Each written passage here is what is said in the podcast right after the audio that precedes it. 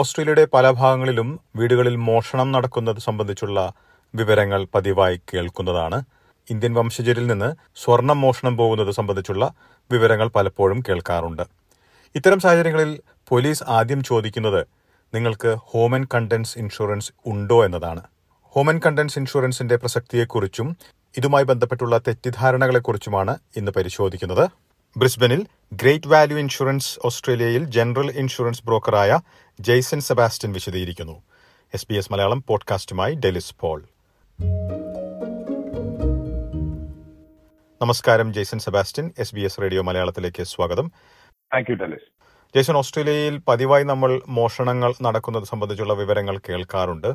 പൊതുവായി കാണുന്ന സാഹചര്യങ്ങൾ എന്തൊക്കെയാണ്? പ്രത്യേകിച്ച് കളവിന്റെ കാര്യത്തിൽ പ്രത്യേകിച്ച് ഇന്ത്യൻ ആ ഡയാസ്പോറ എന്ന ഉള്ള ആൾക്കാരുടെ ഒരു പ്രധാന ഷോർട്ട് ഫോൾ ഈ ഗോൾഡ് അല്ലെങ്കിൽ വാല്യൂ വാല്യുബിൾ മെറ്റീരിയൽസ് അല്ലെങ്കിൽ സ്പെഷ്യൽ ആർട്ടിക്കിൾസ് അങ്ങനെയുള്ള കാര്യങ്ങൾ ഒരു എൺപത് തൊണ്ണൂറ് ശതമാനവും അണ്ടർ ഇൻഷുർഡ് ആണ്. സാധാരണ ഒരു ഹോം ആൻഡ് കണ്ടൻസ് ഇൻഷുറൻസിൽ കണ്ടൻസ് ഇപ്പം നമ്മൾ ഹൺഡ്രഡോ ടു ഹൺഡ്രഡ് തൗസൻഡോ എടുത്താൽ പോലും ആ ഗോൾഡ് സ്പെസിഫൈ ചെയ്യാത്ത ഉള്ള പോളിസീസ് ആണെങ്കിൽ ചിലതിന് രണ്ടായിരം ഡോളർ അല്ലെങ്കിൽ മൂവായിരം ഡോളർ അല്ലെ ഒരു ഡിഫോൾട്ട് കവർ പലതിനും അയ്യായിരം ഡോളർ താഴെ ഉള്ളൂ. ഈ ഗോൾഡിനും ജ്വല്ലറിക്ക് അങ്ങനെയുള്ള കാര്യങ്ങൾ. അത് പലപ്പോഴും നമ്മളുടെ മലയാളി സമൂഹങ്ങളിലും അതേപോലെ ഇന്ത്യ നാനാഭാഗത്തു നിന്നുള്ള ഇന്ത്യയിലുള്ള പല സ്റ്റേറ്റിൽ നിന്നുള്ള ആൾക്കാർക്കും ഈ ഗോൾഡ് ഒരുപാട് എക്സസ് ആയിട്ട് വീട്ടിൽ സൂക്ഷിച്ചു കഴിയുമ്പോൾ അത് സ്പെസി സ്പെസിഫിക്കലി നമ്മുടെ പോളിസിയെ നോട്ട് ചെയ്ത് കോൾഡ് എന്നുള്ള രീതിയിൽ ഇൻഷുർ ചെയ്താൽ മാത്രമേ നമുക്ക് അതിന് കവറേജ് കിട്ടുള്ളൂ.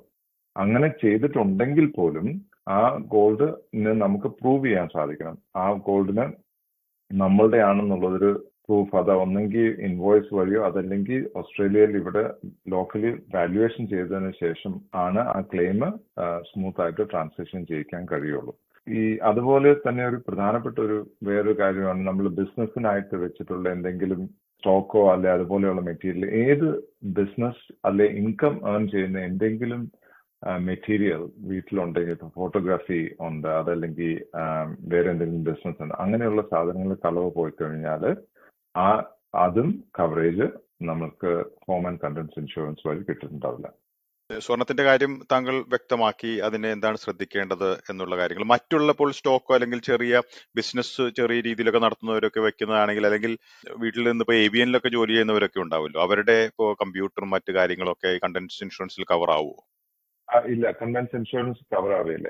അത് ഞാൻ നേരത്തെ സൂചിപ്പിച്ചതുപോലെ എ വർക്ക് ചെയ്യുന്ന ആൾക്കാരുടെ ഏത് മെറ്റീരിയൽ ഉപയോഗിച്ച് നമ്മൾ ഇൻകം ഏൺ ചെയ്യുന്നുണ്ട് ഉണ്ട് എങ്കിൽ അത് നമ്മളുടെ ഹോം ആൻഡ് കൺസൻസ് ഇൻഷുറൻസിൽ ആഡ് ആവുകയില്ല അത് നമുക്ക് ഒന്നെങ്കിൽ സ്പെഷ്യലി ബിസിനസ് ഇൻഷുറൻസ് അതേപോലെ വേറെ ഇൻഷുറൻസ് എടുത്ത് അതേ നമ്മുടെ വീടിന്റെ അഡ്രസ്സ് തന്നെ കൊടുത്ത് അതിന് ഇൻഷുറൻസ് എടുക്കുക ഇപ്പം ഒരാൾ വീട്ടിലിന്റെ ഗറാജിൽ വെച്ചൊരു ഹൺഡ്രഡ് തൗസൻഡ് ഡോളേഴ്സ് പോലത്തെ ഒരു ബിസിനസ് നടത്തുകയാണെങ്കിൽ അതിന് അതേ അഡ്രസ്സ് വെച്ച് നമുക്ക് ബിസിനസ് ഇൻഷുറൻസ് എടുത്ത കണ്ടൻസ് ഇൻഷുർ ചെയ്താൽ മാത്രമേ നമുക്ക് ആ ബിസിനസിന്റെ ഭാഗം കവർ ആവുള്ളൂ. അതുപോലെ തന്നെ നമ്മൾ ഇവിടെ ഒരു ബിസിനസ് നടത്തുന്നുണ്ട് എന്നുള്ളത് നമ്മളുടെ ഹോം ആൻഡ് കണ്ടൻസ് പോളിസിയിൽ ഇൻഷുറെ വിളിച്ച് അല്ലെങ്കിൽ ഇമെയിൽ ചെയ്ത് അത് നമ്മൾ ഡിക്ലെയർ ചെയ്യുകയും വേണം. കാരണം എന്താണെന്ന് വെച്ചാൽ ഇപ്പം നമ്മൾ ആ ബിസിനസ് നടത്തുകൊണ്ട് തന്നെ അഡീഷണൽ ഫയർ റിസ്ക് ഉണ്ട്. ആ ബിസിനസിന്റെ ആക്ടിവിറ്റി കൊണ്ട് ഒരു ഫയറിനുള്ള റിസ്ക് ഉണ്ട് എങ്കിൽ അതുവഴി എന്തെങ്കിലും സംഭവിച്ച് നമ്മുടെ വീട് കത്തിപ്പോവുക അങ്ങനെ എന്തെങ്കിലും ചെയ്തു കഴിഞ്ഞാൽ നമ്മളുടെ ഹോം ആൻഡ് കണ്ടൻസ് ഇൻഷുറൻസിൽ നമ്മൾ ശരിയായ ഡിക്ലറേഷൻ നടത്താത്തതുകൊണ്ട് അവർക്ക് ആ ക്ലെയിം ഡിനേ ചെയ്യാം. അങ്ങനെ എസ്പെഷ്യലി ഇപ്പം എന്തെങ്കിലും വെൽഡിംഗ് വർക്ക് അങ്ങനെയുള്ള വർക്കുകളൊക്കെ ചെയ്യുന്നുണ്ടെങ്കിൽ ഇറ്റ്സ് എ സബ്സ്റ്റാൻഷ്യൽ റിസ്ക് അപ്പൊ അത് ഡിക്ലെയർ ചെയ്ത് ആ home and contents insurance insurance accept ചെയ്താൽ മാത്രമേ നമ്മൾ ആ പോളിസി പേ ചെയ്തുകൊണ്ട് ശരിയായ രീതിയിൽ നമുക്ക് കവറേജ് ഉണ്ടാകുള്ളൂ നമ്മുടെ ഹോം ആൻഡ് കണ്ടൻസ് അപ്പൊ ഒരു ഇൻഷുറൻസ് എടുത്തു എന്ന് വെച്ചുകൊണ്ട് മാത്രം നമ്മളുടെ ഇൻഷുറൻസ് നന്നായിട്ട് കവർ ആവുകയില്ല. അതിന്റെ ഡിക്ലറേഷൻസ് കറക്റ്റ് ആയിരിക്കണം.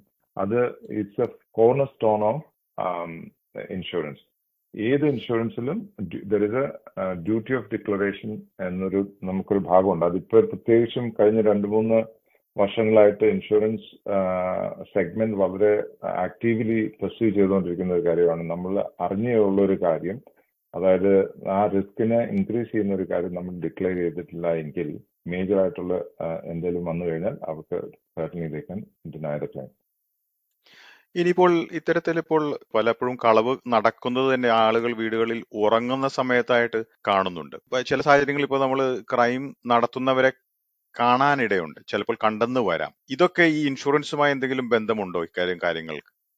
ഇൻഷുറൻസിനെ സംബന്ധിച്ച് ഇപ്പം നമ്മൾ ആളെ കണ്ടോ കണ്ടുപിടിച്ചോ കൊടുത്തിട്ട് പോലും ഒന്നും അത് ഇൻഷുറൻസിന്റെ ക്ലെയിമിനെ ബാധിക്കുന്ന കാര്യങ്ങളല്ല. അത് ഒരു പോലീസിന്റെ ഫംഗ്ഷൻ ആണ് ആ ക്രൈം നടന്നിട്ടുണ്ടെങ്കിൽ ആ ക്രൈം സോൾവ് ചെയ്യുക. അത് ആരാണ് എങ്ങനെയാണെന്നുള്ളത്.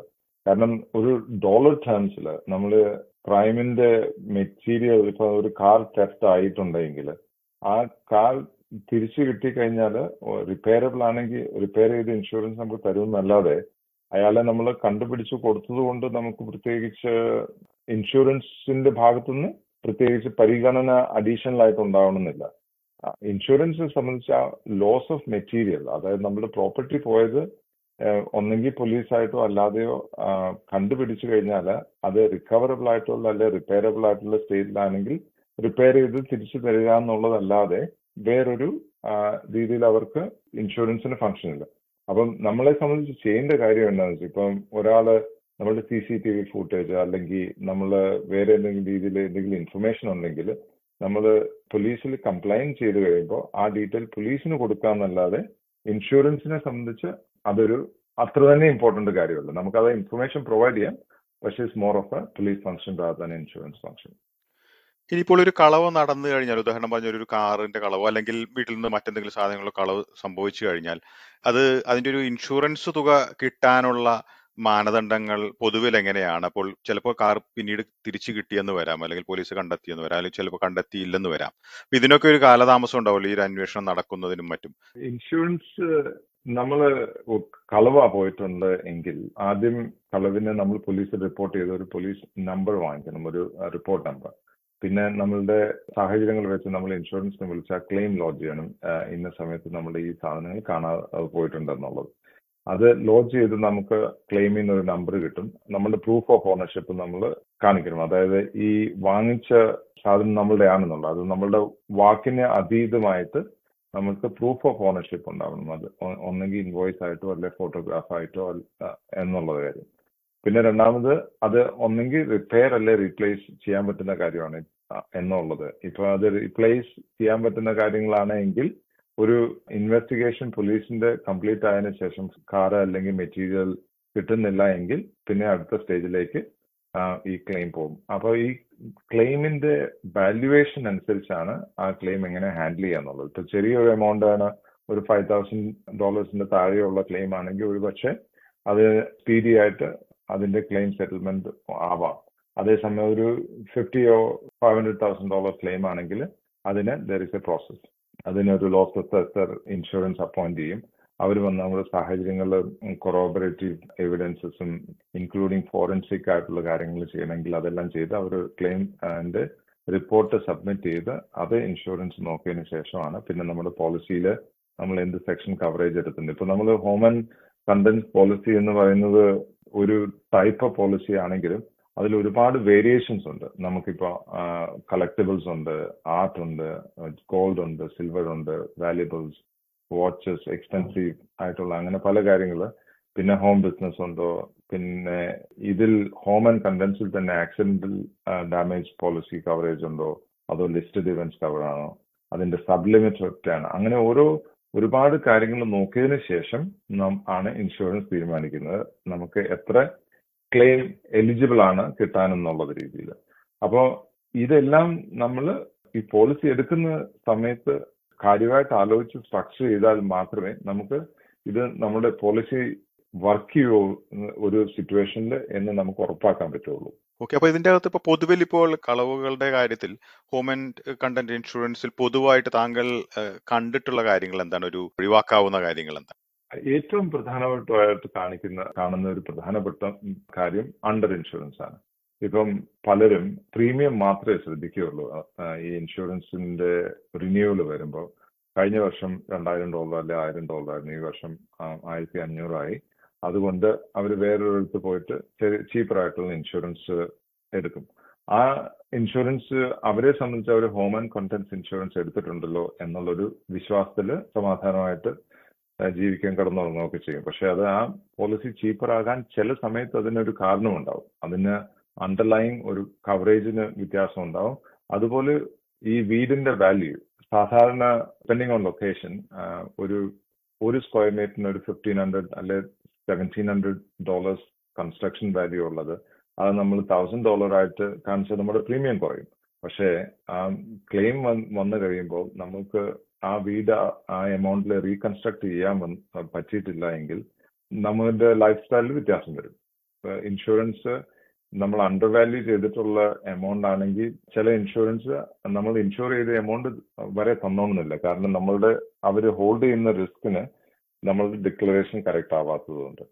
അത് ഒരു പ്രധാനപ്പെട്ട കാര്യം. അത് ബിൽഡിംഗ് വാല്യൂയിൽ രണ്ടാമത് കണ്ടൻസ് വാല്യൂയിലും ഒരുപാട് അണ്ടർ ഡിക്ലറേഷനും അണ്ടർ റിപ്പോർട്ടിംഗും വരുന്നുണ്ട്. അതായത് നമുക്ക് സാധാരണഗതിയിൽ ഒരു ഇരുപതിനായിരം അല്ലെങ്കിൽ മുപ്പതിനായിരം ഡോളറിന്റെ ജ്വല്ലറി ഉള്ളവര് അത് ജ്വല്ലറി കണ്ടൻസ് ആണെന്ന് വിചാരിച്ച് അതിൽ മെയിൻ കണ്ടൻസിൽ ആഡ് ചെയ്ത് സാധാരണ ഒരു അൻപതിനായിരം ഡോളർ കണ്ടൻസ് ഉള്ളത് എൺപതിനായിരം ഡോളർ ആക്കി വെച്ച് ചിലർ ഇൻഷുർ ചെയ്യാറുണ്ട്.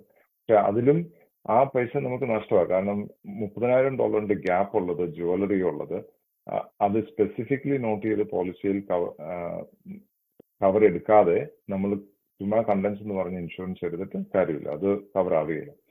അത് രണ്ടാമത്തെ ഒരു കാര്യം. മൂന്നാമത്തെ ബിസിനസ് റണ്ണ് ചെയ്യുമ്പോൾ liability part of the business home ഓഫീസുകൾ അല്ലെ വീട്ടുകളിൽ നിന്ന് ബിസിനസ് നടത്തി കഴിയുമ്പോൾ ഈ ലയബിലിറ്റി സാധാരണഗതിയിൽ ആരെങ്കിലും നമ്മൾ ഫുഡ് ട്രാഫിക്കോ അങ്ങനെയെങ്കിലും വീട്ടിലേക്ക് വരുന്നുണ്ടെങ്കിൽ ആരെങ്കിലും തട്ടി വീണോ അല്ലെ പിള്ളേർ തട്ടി വീണോ അവർക്ക് എന്തെങ്കിലും ഇഞ്ചുറി വന്നു കഴിഞ്ഞാൽ അവർ നമ്മളെ സൂ ചെയ്യും.